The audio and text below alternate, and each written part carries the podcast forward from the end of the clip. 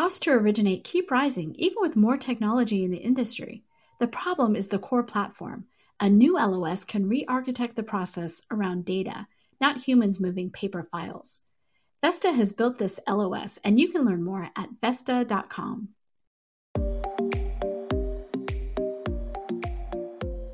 Pulled from the hottest topics coming across our news desk, I'm Alcynna Lloyd, and this is the Daily Download. Today, you'll be listening to an interview that features Trina Scott, the Chief Diversity Officer at Rock Ventures and 2020 Housing HousingWire Woman of Influence winner. In this episode, Scott will discuss what she'll be speaking on during her panel at Housing HousingWire Annual on October 8th. During the interview, Scott shares why the session is important, her advice to mortgage executives looking to create a business strategy during social upheaval, and some new initiatives at Quicken Loans. But before we listen, here's a brief word from our sponsor. Extraordinary challenges demand extraordinary solutions. CoreLogic is uniquely positioned to help you navigate this historic disruption. Whether it's virtual home showings, flexible employment verifications, or automated loan modification engines, CoreLogic delivers the data driven solutions, targeted insights, and deep domain expertise trusted by the nation's most successful mortgage lenders. Explore how CoreLogic can help you today. Visit corelogic.com forward slash COVID 19. Hi, I'm Brena Nath, HW+ Managing Editor here at HousingWire. I'm excited to be joined by Trina Scott, who is the Chief Diversity Officer at Rock Ventures and a 2020 HousingWire Woman of Influence. Jumping right into our interview, the first question I want to ask you, Trina, is What's one piece of advice you would give to mortgage executives about starting the conversation on how to create a business strategy during social upheaval? I think it starts with your culture of your organization. Uh, for us, we're very proud of our culture, which is built off of our philosophies called isms. And um, so we had a solid foundation of what our culture is.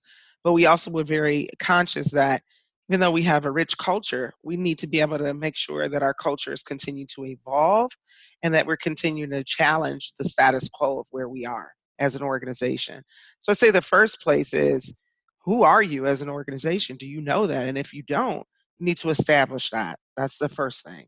The second thing is to understand the business imperative around diversity, equity, belonging, and inclusion. And if it's looked at as a programmatic, separate thing, you will never incorporate it to systemic overall changes that need to be made to processes that exist.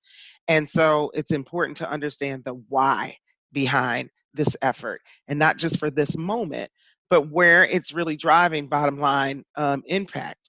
And so if um, if those two things aren't done first, I think that everything else is going to be more performative than sustainable and see real change. And so I challenge all of us to think about who we are as an organization and establishing who we are and using that as our bedrock. And then most importantly, understanding our opportunity to be able to influence the outcome by by incorporating in every decision that we make equity inclusion belonging and diversity. And therefore those two things build on a solid foundation of creating uh, a program that's sustainable and then jumping right into our next question, I also wanted to ask you, Trina, why do you think this session is something mortgage executives need to start talking about and something that they should start focusing on? Yeah, if if we haven't recognized now that race plays into everything, whether we agree with it or not, no matter what side of the aisle we're on or not. And so as we continue to be corporate stewards and citizens, we must understand what is really happening in the communities around us, what's happening in outside of our four walls of our organization. And so, one, to be able to stay relevant to the current talent pool that's out there and that we're trying to attract. But even more importantly, how are we trying to retain our team members and making sure that we're talking about things that are relevant not only to them, but are relevant to our bottom line? I think it's important that everybody understands the significance of it and that um, that's super important. So you know, it's it's really getting in a room and having real talk um, and understanding where the organization is and making a, a stance on that and aligning it with business philosophies that an organization would have. But that's the why now. And if you don't, you'll find yourself, uh, you know, looking for talent um, and struggling in that way, and also retaining your current talent. I would love to hear your expertise on this next question because I think a lot of people could learn and hear what you you guys are doing at Quicken Loans. So, what are some initiatives that Quicken Loans has started that you think could be applied at other companies? It's a great question. And I think people always want to know, what do I do next? And I just gave two very important pieces that is not just, okay, I make a mission statement and now that's it. Um, I think the most important piece is understanding the temperature of your organization. So, um, you know, some very impactful things that we've done by way of action is um, we have an annual survey that we send out to our team members with over an 85% uh, response rate. And when you think about surveying your team members, you have to think about what are you trying to elicit from them? And what will you do with that information is most important because you can survey uh, folks and when they see that you're not doing anything behind it, um, people tend to be less um, engaging in terms of giving you their feedback on that. So I think um, engagement, team member engagement, is super important and vital, and um, and that's one piece that we've always had in place. But now we've instituted what we call Spark surveys. So we take a p- component of our annual survey and we ask that every other month. Sometimes it comes into quarter, but since we've been in uh, the work from home space. We've asked it more frequently, but we've taken information from that survey and we use that to just ask team members in a very short one minute uh, survey, how are you feeling? And that's been super important for us to pivot and focus on the things that our team members are thinking about. So I would say engagement and an engagement in a meaningful way.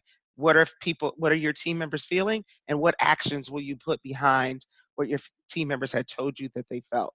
The second one is again around team member engagement. I think it's super important for this to be uh, crystallized for all of us who are in this space or trying to figure out what our next steps are.